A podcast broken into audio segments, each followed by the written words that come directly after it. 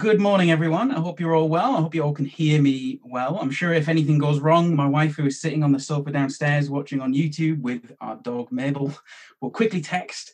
I often, when we were leading our own services, forgot to turn my mic on. So I've double, triple checked this morning, and hopefully all is well. I'm sure you can all give me thumbs up. Anyway, a good morning to you all. Uh, by the grace of God, I think that, well, I'm, I'm certainly thankful this morning that by the grace of God, we're able to meet in this way, that God has given us the technological resources to be able to do this.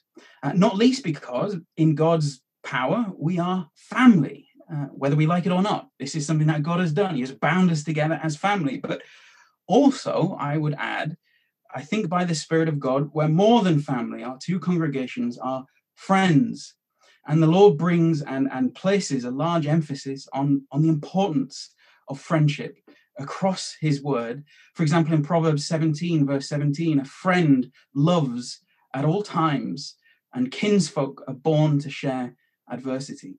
And as we share this adversity, that is 2020 and 2021, uh, we are more than family. The Lord has made us friends, and that is something I think to rejoice in and that is precisely why it is good to meet this morning. And it is indeed an honor and a privilege to share and to speak to both congregations at once. Of course, this also brings some unique challenges for me as a preacher. Speaking into just one congregation uh, with the word is a challenge. Uh, speaking into two at once is a different kind of challenge. Uh, preaching, I say this a lot, certainly at Matthew Henry Church, but allow me just to preface this. Preaching is an enormous privilege and an enormous responsibility. By the grace and power of God's Spirit, the pulpit, be it a literal one or a figurative digital one like this, is, is where prophecy and teaching meet, such that God promises to speak. He promises to speak miraculously through mortal men when they open his word. That is amazing. It is something you will find nowhere else in the word, in the world, I should say. It is something that you will find. Uh, it is something a special grace, a special office that God has pro- provided for His church. And brothers and sisters, I do believe that this morning God would speak to us uh, through this sermon, through the, in this time, in this uh, opportunity to open his scripture together. And he would speak to us as individuals, as congregations, and indeed as a microcosm of God's church in Chester. Now, I was asked to preach a little over two, um, how, a week before Christmas, a little over a week before Christmas itself. And almost immediately, God placed a particular thing on my heart. Almost immediately, a particular scripture came to mind and a particular thing in scripture came to mind. And this has subsequently been confirmed by others who I've talked about it with, um, and, and, others who, who have just mentioned it in passing, know, the God incidents moments. Can we all please turn to Proverbs 8, verses 1 to 11? Proverbs 8, verses 1 to 11. And I will read this out for us. There are some scriptures that I've got prepared, which in time I will share. I'll share my screen so that you'll be able to see them. But this one isn't on the screen, so You'll have to do this the old fashioned way. This is Proverbs 8. I'll give you a moment to get there.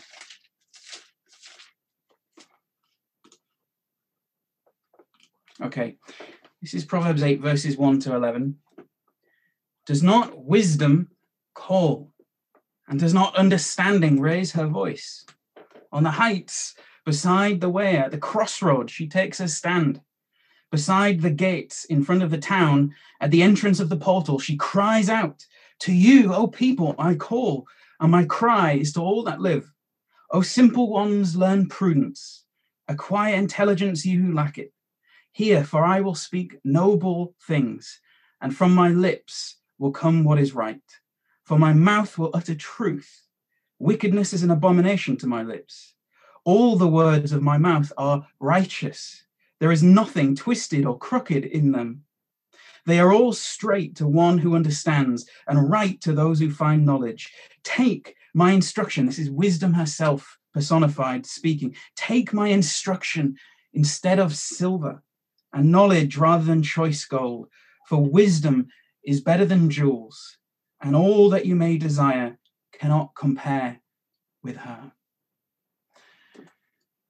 The one thing that we need, brothers and sisters, as we enter a new year, as we come to terms with what happened in 2020, and as we wrestle with and as we prepare for and as we anticipate uh, the next 12 months and beyond, the one thing that we need is wisdom, God's wisdom, so that He, in wisdom, might guide our feet.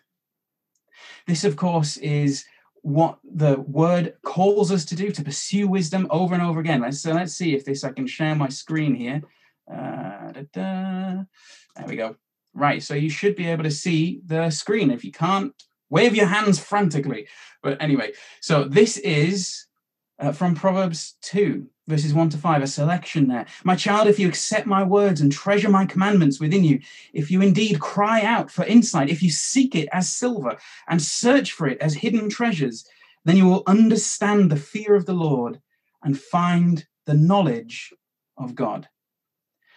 Again, brothers and sisters, God promises to give us wisdom if we pursue it, if we ask it of him. In James, for example, chapter 1, verse 5, he says that he will give it generously and ungrudgingly. What an awesome combination that God would be generous, ungrudging with his free gift of wisdom to us when we need it, when we ask it for him, he will give it. In Job, uh, I think it's Zophar who says this, but it says, Oh, that God would speak and open his lips to you, and that he would tell you the many secrets of wisdom, for wisdom is many sided. That's a great Hebraism, by the way. In the KJV, it, it, instead of many sided, it says uh, double to that which is. Wisdom is double to that which is. In other words, it's infinite, it's inexhaustible, it's always sufficient for our needs and it's capable of meeting us right where we are. As we've already heard, the Lord is with us and he can be with us in wisdom, preparing us, instructing us, guiding our steps. So, oh, that God would speak and reveal to us his wisdom, and brothers and sisters, in his power, by his grace, through his spirit, to the glory of God the Father through Jesus Christ, he is going to speak to us this morning. Let us pray together. Father, I do ask that you would please be merciful to me and my preparations, that, Lord, the, the words of my mouth and the meditations of my heart may be pleasing in your sight. That, Lord, you would please hear this cry and send your Holy Spirit such that, as I said before, that that miraculous thing that you promised to do would happen, that you would speak through me, sat here in, in a study in, in the middle of Chester over Zoom. Instead, it would become the moment of God speaking. Lord, I pray that by your grace and power, this would be so. And Lord, your word promises that if we ask for it, you give it to us ungrudgingly and generously. So, Lord, this morning we pray by the Holy Spirit, please gift us with wisdom to know what to think, how to think, where to go. We pray this, Holy Spirit, in Jesus' name. Amen. Okay, so how shall we begin? Wisdom is one of those massive biblical themes, one of those subjects that uh, you always promise to study for yourself one day when the weather's a bit grim, a rainy day, etc., etc., when you've got the time. Um, it, it is massive, but I want to just give us before we before I really focus on one particular thing. I, I want to give us a sort of a back of the envelope crib notes version of how God describes wisdom in the Bible, the big picture, if you will. One thing that you begin to see when you study the scriptures is that God is opposed to mortal, worldly wisdom. And many of us now will be thinking of 1 Corinthians. We'll get to that. But all throughout the scriptures, we see this refrain that God is opposed to mortal, sinful, worldly wisdom. I want you to think about this question. Uh, I've done this before at Matthew Henry Church, so you guys can't cheat. But uh, what is it about the apple that Eve was tempted by? What is it about the apple that Eve was tempted by? Well, I can tell you. Let's uh, let's go to here. Uh, not, not there. Where is it gone? Or maybe I don't have it on. Oh well you're just gonna have to go do this yourselves. Go to go to Gen- there's always technical gremlins with these sorts of things. Go to genesis chapter 3 verse 6 or just listen to me quote this. This is from genesis 3 verse 6 it says that the woman saw that the tree was good for food and that it was a delight to the eyes and that the tree was desired to make one wise. And so she took of its fruit and ate. So eve saw that it was good for food. That is, it served a practical, pragmatic purpose, and how often godliness is subordinated to pragmatism. Also, she saw that it was a delight to the eyes, it's pleasure, it's sheer pleasure and lust. But then finally, important for our purposes, she saw that the apple could make her wise, like God. Eve wanted some of what God was having, and so she decided to take it for herself. I want you to remember that sin is fundamentally a rebellion, not a sickness. Sin is fundamentally rebellion, not sickness. Rebellion again that is against God. Man seeks then to be wise on his own terms without God, as it indeed says in Isaiah. Look at this here. I've got this on the screen. Ah, you who call evil good and good evil, who put darkness for light and light for darkness, who put bitter for sweet and sweet for bitter, are you who are wise in your own eyes and shrewd in your own sight. Ah, you who are wise in your own eyes and shrewd in your own sight.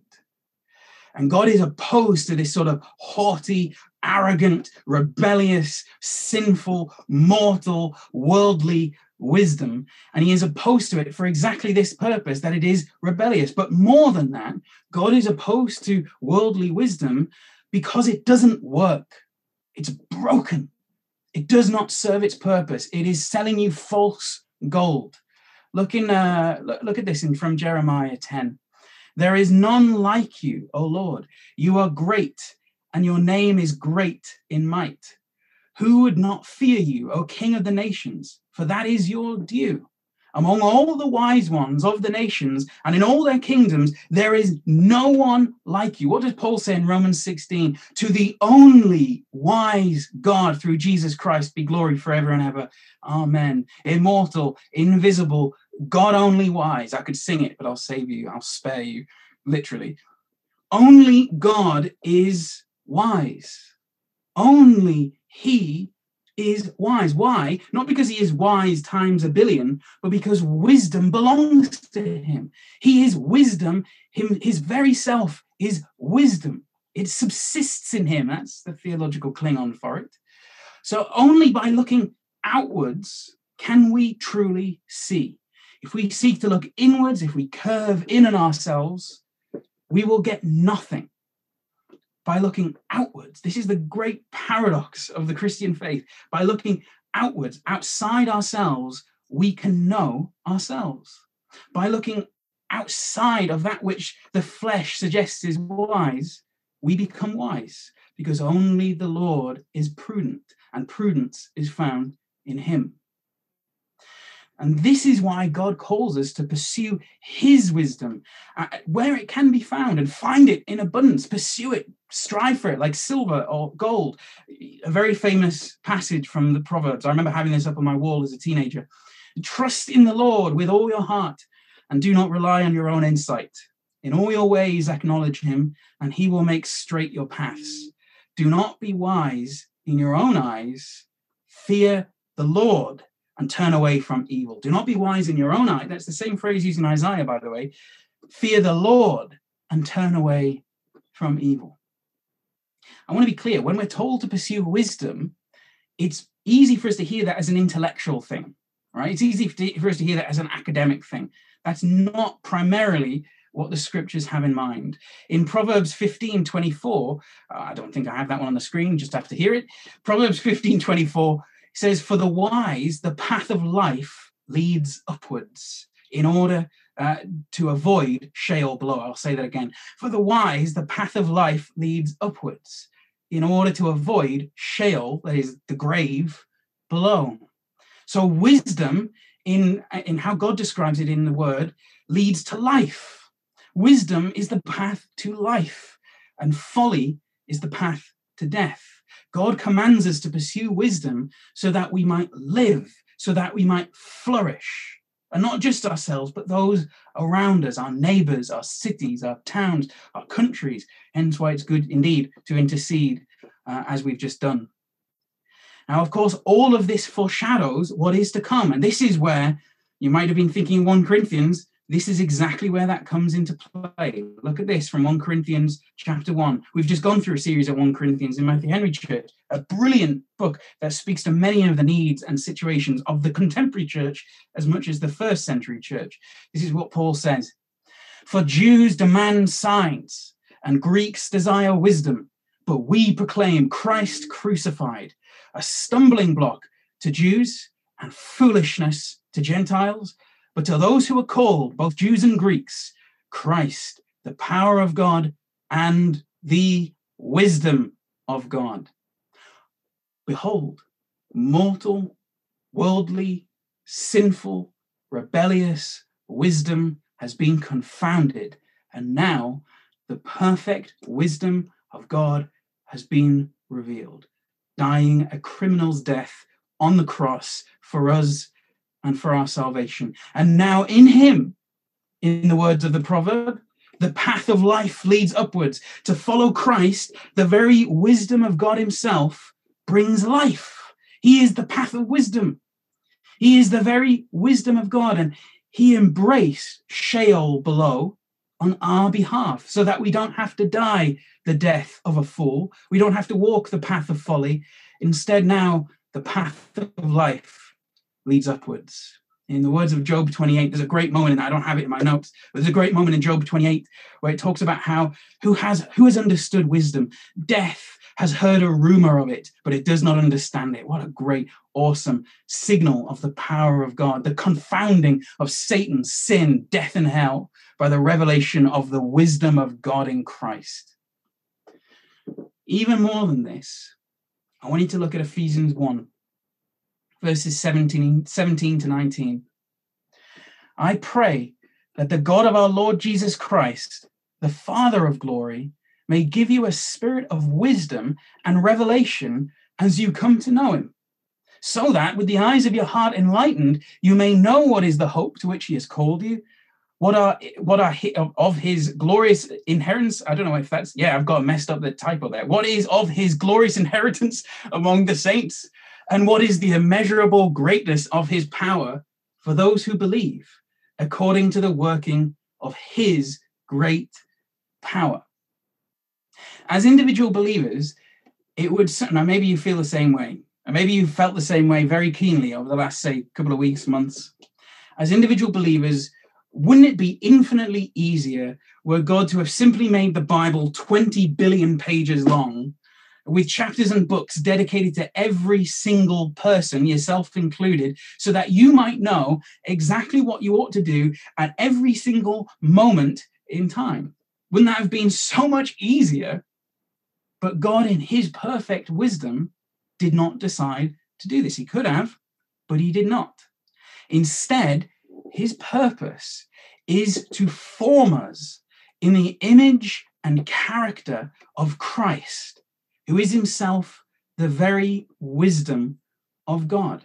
He has given us in Christ, like the jam jar, he has given us in Christ a spirit of wisdom and revelation, such that we now do not have to necessarily know exactly what to do in each and every single moment. Instead, we've been formed in his image so that we have the character of Christ, so that the peace of Christ might rule in our hearts, such that we might make wise decisions that are formed by pursuing after Him. That is literally in Colossians 3 how Paul describes it the peace of Christ ruling like a rudder, like you're on a boat. You know, it would rule us in such a way that we don't need commands, we have character. We don't need decrees, we've got the deity. We don't need anything else because we have all that we need for life and godliness. So, Okay, let's just take a step back, right? That is a back of an envelope, big picture sketch of how wisdom is described in the Bible, why God would have us pursue it. Um, but, brothers and sisters, I, I, believe that we need to be a little bit more specific than that. Though I, find that stuff really, really brilliant and fun. I love the big picture stuff. I, I want to drill down a little bit more. Again, I believe that God would speak with his many sided wisdom into our situation uh, as individual believers, as two congregations uh, united in friendship, and also as a microcosm of the church in Chester. So, with that in mind, please turn with me to Matthew 25, verses 1 to 13. Matthew, Matthew 25, verses 1 to 13. And uh, this isn't on the screen, so you'll have to turn to that again the old fashioned way. Matthew 25, verses 1 to 13. I'll give you a moment to get there. Okay, so this is Matthew 25, verses 1 to 13. Jesus says, Then the kingdom of heaven will be like this Ten bridesmaids took their lamps and went to meet the bridegroom. Five of them were foolish, and five were wise. When the foolish took their lamps, they took no oil with them, but the wise took flasks of oil with their lamps. As the bridegroom was delayed, all of them became drowsy and slept. But at midnight, there was a shout Look, here's the bridegroom. Come out to meet him. Then all those bridesmaids got up, trimmed their lamps. The foolish said to the wise, Give us some of your oil, for our lamps are going out. But the wise replied, No, there will be not, not be enough for you and for us. You'd better go to the dealers, buy some for yourselves. And while they went to buy it, the bridegroom came. And those who were ready went with him into the wedding banquet, and the door was shut. Later, the other bridesmaids came also, saying, Lord, Lord, open to us. But he replied, Truly, I tell you, I do not know you. Keep awake, therefore for you know neither the day nor the hour. Now, ordinarily, if I were preaching at this point, I'd say, Hey, how are we doing, guys? I can't really do that. I'm seeing some lovely faces on the side. I'm just having to trust in, in the Lord that this is uh, that this is this is making sense and that God Himself is is ministering. I just want to make a few quick observations, right? We've just read the parable of the 10 bridesmaids or the wise and foolish virgins, depending on your uh, superscription in your translation. So, a couple of quick, quick observations.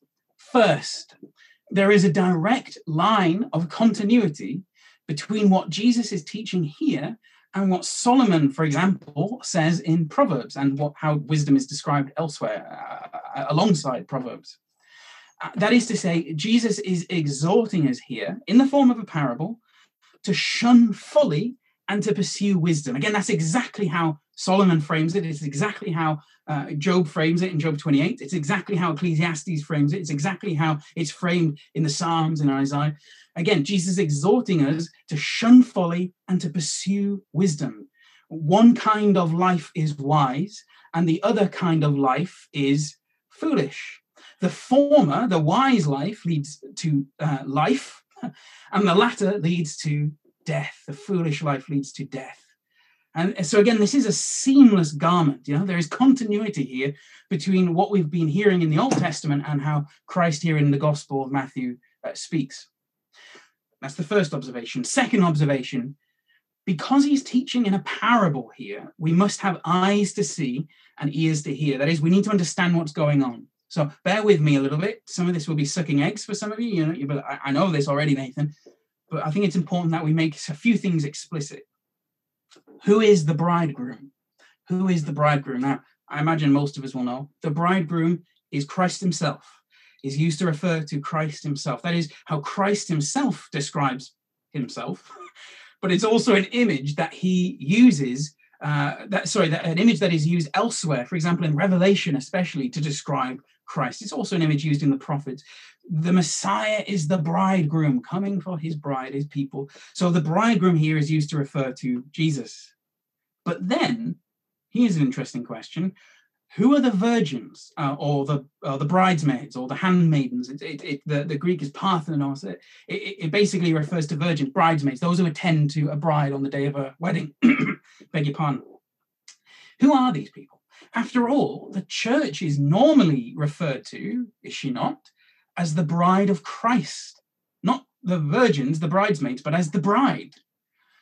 Indeed, the bride of Christ is usually used to refer to the universal church.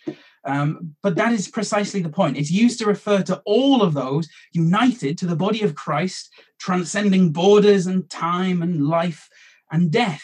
When Jesus uses that term, virgin or bridesmaid or handmaiden, he means to draw our attention to the specific, to the particular. Look at how Paul talks to the individual believers and congregation at Corinth. Look at the screen there. I feel a divine jealousy for you, for I promised you in marriage to one husband to present you as a chaste virgin to Christ. Now, there's a sort of a blending of the two things there, but the important thing is that label of virgin is very often used to describe individual believers, individual congregations. Uh, it's also used to refer to individuals specific individuals and peoples within Israel in the Psalms, for example. So, so that image of virgin, bridesmaid, handmaiden, he means to draw our attention to the specific and to the particular. So when Jesus talks about wise and foolish virgins, he's talking about those who attend to the bride, the specific and individual believers and congregations that make up the church universal, those who attend to the universal bride, the individuals, the congregations. Hopefully, this is making sense, right? So far. I think it's important that we just establish some of these things because at this point, you might say, well, wonderful, Nathan, how interesting, uh, but why should we care for such minutiae? Why is that important? Well, obviously, you should care because it's in the word, but also for our purposes this morning, just about almost to be uh, midday, but for our purpose, this is especially important because Christ is distinguishing between wise and foolish congregations, wise and foolish believers. And as we enter 2021, as we reflect on the state of uh, the church, for example, in this new year, as we think about how to live and move and have our being in a post COVID world, God please, we should all be very interested to learn what it means to be foolish, and better yet, what it means to be wise. 12 hours. And that was my computer telling me the time. Never mind. I should have put it on mute. I always make I always forget to do that at some point.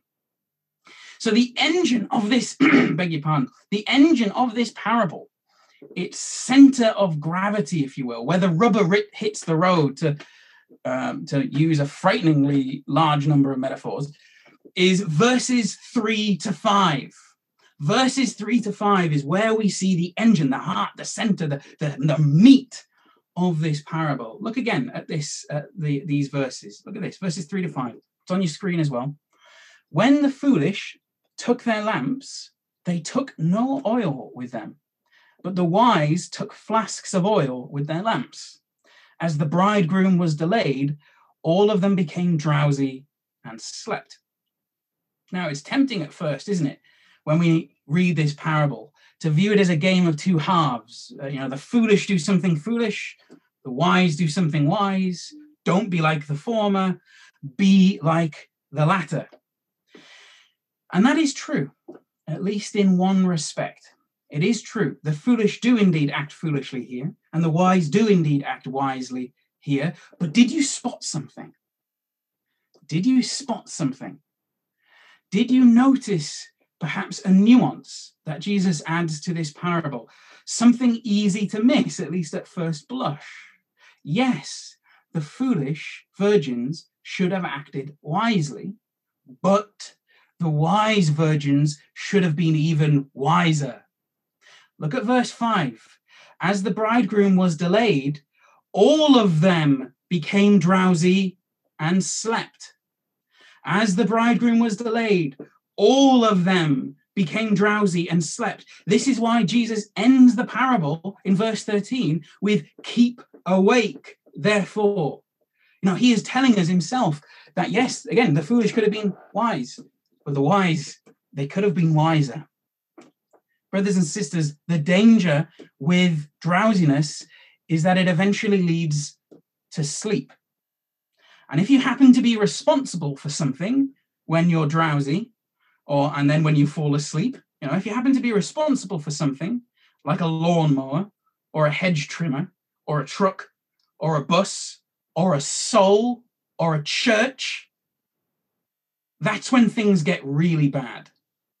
When you drowsy, when you get drowsy and you fall asleep. Look at Proverbs 6. Go to the ant, you lazy bones. Consider its ways and be wise.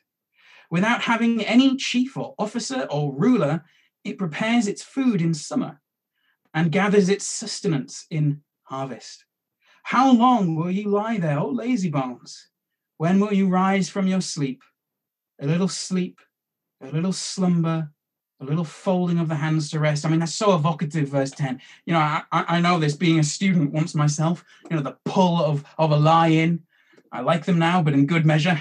I don't get them throughout the rest of the week, but you know, lying in every day. And you just say to yourself as the alarm goes off, oh, you know, just 10 minutes more turns into half an hour. Oh, just 10 minutes more and it turns into an hour. A little sleep, a little slumber, a little folding of the hands to rest. And poverty will come upon you like a robber, and want like an armed warrior. Seeing as I come to you from Matthew Henry Church, I think it's only fair that I quote from the man himself. Matthew Henry says, First, speaking about this parable, first they slumbered and then they slept. Note, one degree of carelessness and remissness makes way for another. Those that allow themselves in slumbering will scarcely keep themselves from sleeping. Bear with me in a little foolishness here, as Paul says. Bear with me. I've lived here in Chester for what feels like a lifetime now, and for some of you, it feels like various lifetimes, several lifetimes. And, and I want to be absolutely clear. I am abundantly grateful, and Joe is too, for uh, bring. I'm grateful to God for bringing Joe and I here. Uh, I'm thankful for the amazing heritage uh, that is this city that this city has, especially the role of the church in this city. So, so what I'm about to say, I say with affection if I were to ask you to describe the church in Chester, I'm not now, I'm speaking generally now, you understand, I don't want to impugn anyone, but speaking generally, if I were to ask you to describe the church in Chester, what would you say? I would have many good things to say. I would speak about the amazing work to the homeless. I would speak about the years of faithful service that people have put in. I would speak about uh, street ministry and, and years of faithful gospel uh, proclamation. But I would also, if I'm honest, say that the church in Chester is a little drowsy. We are drowsy when it comes to the word. I cannot imagine what a reformation would look like in this city. I cannot imagine it happening. I pray to God for the faith of it, but I cannot imagine what it would look like for the church to become interested in the way uh, in the word as we read in the scriptures, as we know from church history, people were you know, spending time, allowing themselves to spend so much time invested in this word and sitting under the word in, in from the pulpit uh, for as long as it takes. We are drowsy when it comes to prayer. Keith, last week you spoke on this uh, Freedom Church, and uh, and that ministered to me. I've said it before at Matthew Henry Church.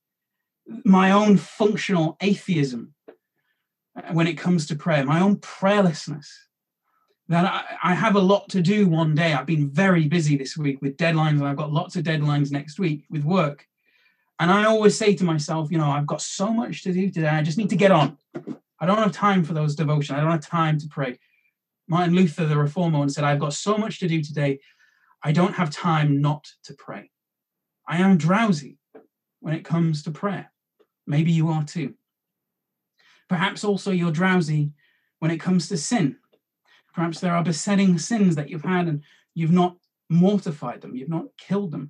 And, and, as in general, are we not drowsy when it comes to sins that even 15 years ago we would have recognized as ungodly, unbiblical, and now things are oh so complicated? Did God really say? We're drowsy when it comes to our minds. We allow the zeitgeist of the age, the political flag of the moment, to supersede the way in which the scriptures themselves would have us think. Take every thought captive for Christ. And are we not? I know I am when it comes to this area sometimes, sitting in my nice home in my comfort. Am I not also drowsy when it comes to hell? Am I not drowsy when it comes to the fact that people die every day? Have I shared the gospel with anyone in the last week, two weeks, three weeks? We can't afford to be drowsy about 2021. If this resonates with you, brother and sister, listen, we can't afford to be drowsy about what is to come. We must know the times and the seasons. I'm not much of a sports fan. Maybe you can tell. I'm certainly not much of an ice hockey fan. But one of the best players in the world is called Wayne Gretzky. He's won so many awards, so many records were set by him. And when asked why he's just so good, how he won so many awards, how he how he was so good at his sport, he answered, I don't go to the puck. I go to where the puck is gonna be. Brothers and sisters, we must not be drowsy. We must be alert to where the puck is going, to where the Lord Himself is taking us, and not just see, like horses with blinders on, the path right in front of us. Here's what we've got to ask ourselves then.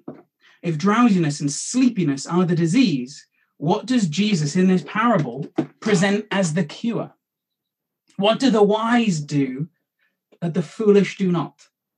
What is God's wisdom for us as his drowsy, tired, exhausted, weary, hurting people?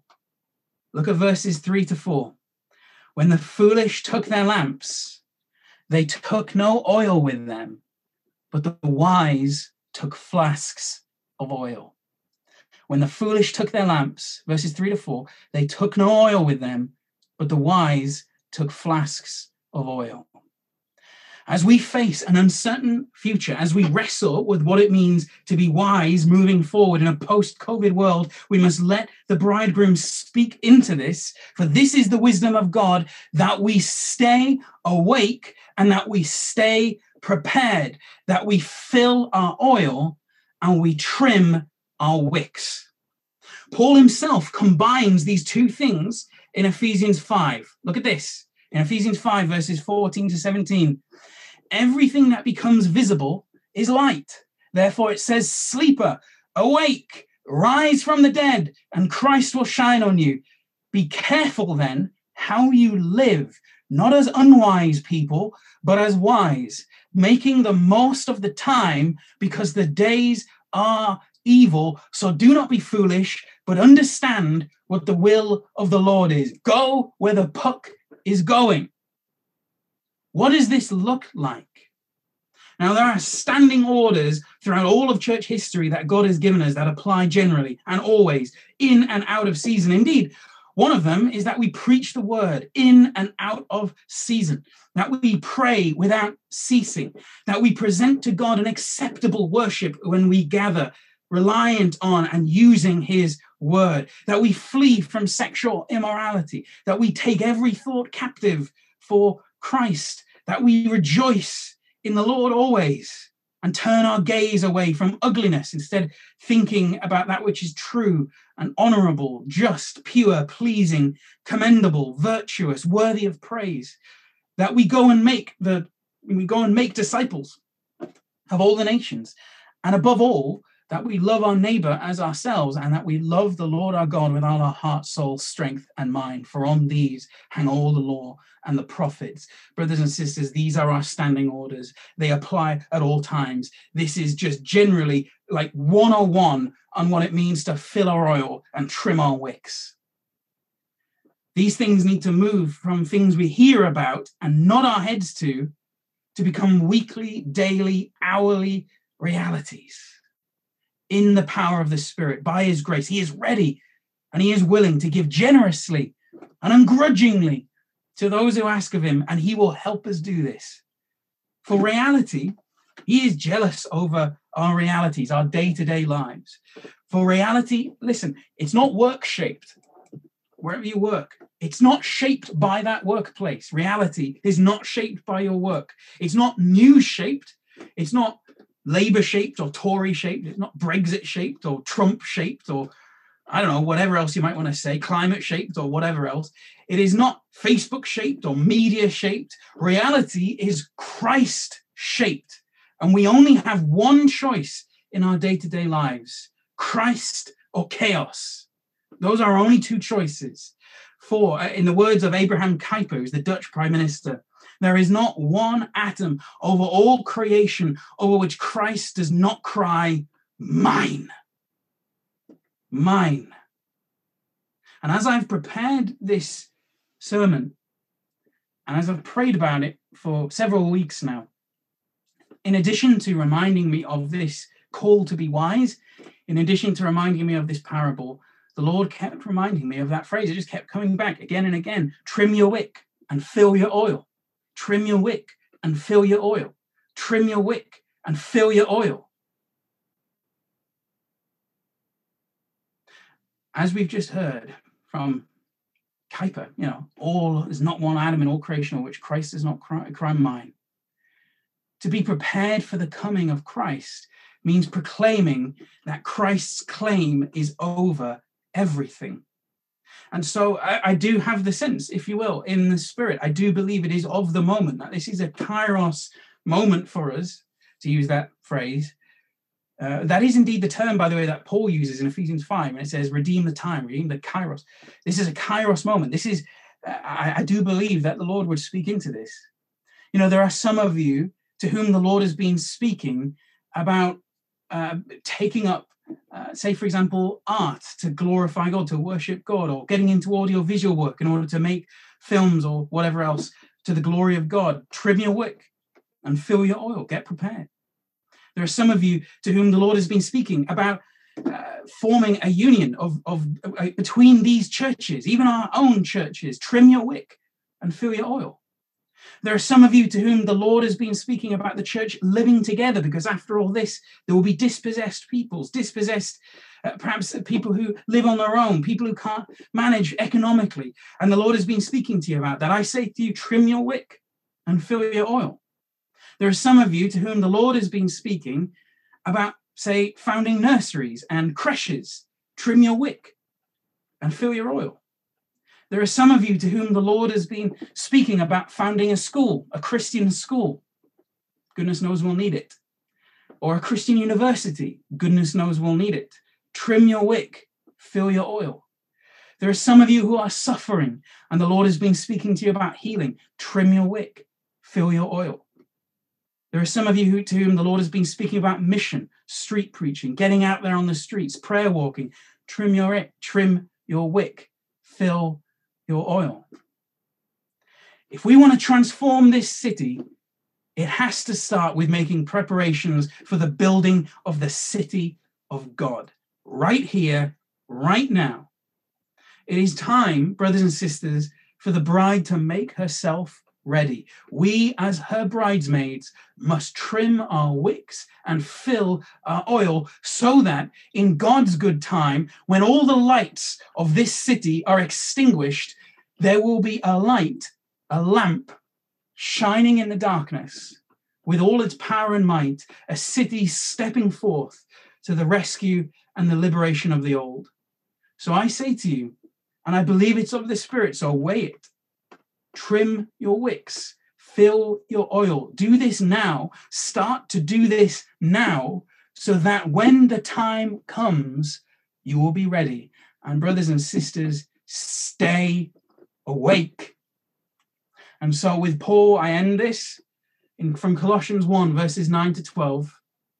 We have not ceased praying for you and asking that you may be filled with the knowledge of God's will in all spiritual wisdom and understanding, so that you may lead lives worthy. May you lead lives worthy of the Lord, fully pleasing to Him, as you bear fruit in every good work, as you trim your wick and fill your oil, as you grow in the knowledge of God, and may you be made strong with all the strength that comes from His glorious power, and may you be prepared. May we be prepared in January, February, March, and beyond to endure everything with patience while joyfully giving thanks to the Father who has enabled us to share in the inheritance of the saints in the light. Amen.